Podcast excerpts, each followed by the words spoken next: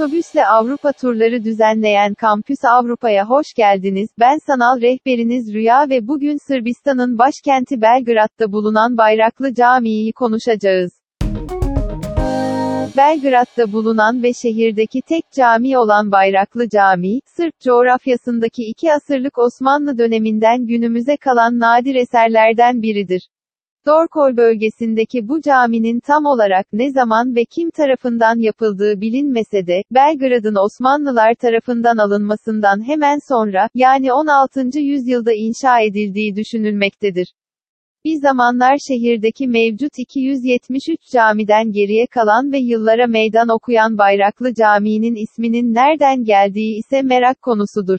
Çoğu kaynağa göre, merkez cami olmasından dolayı, çevre camilere namaz vakitlerini haberdar etmek için minaresine bayrak asılmasından dolayı bu ismi aldığı rivayet edilmektedir.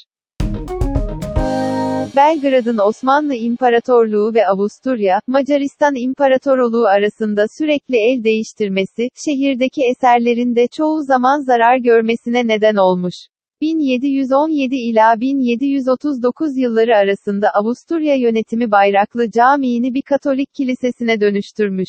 bin yedi yüz kırk bir yılında Osmanlılar Belgrad'ı tekrar aldığında, yapı kiliseden tekrar orijinal yapısına dönüştürülmüş.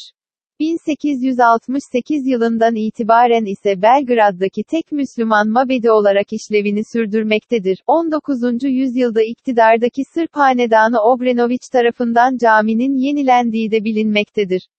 Prens Mihailo Obrenović, bin sekiz yüz altmış sekiz yılında Eğitim ve Diyanet İşleri Bakanı'na mevcut camilerden yalnızca birini seçmesini ve bu caminin tüm yapısı yenilendiğinde şehirdeki Müslümanlar için merkez ibadethane olması, diğer camilerin ise kapatılması emrini verdiği söylenir.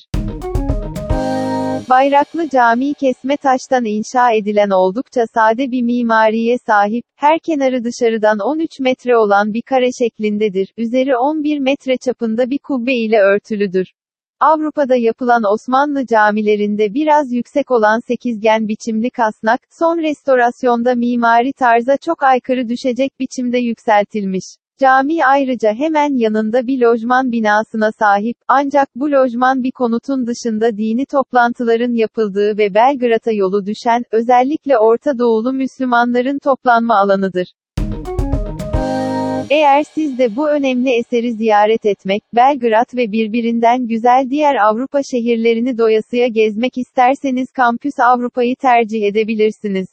Detaylı bilgi almak ve tur programlarını incelemek için lütfen kampus avrupa nokta com adresini ziyaret etmeyi unutmayın.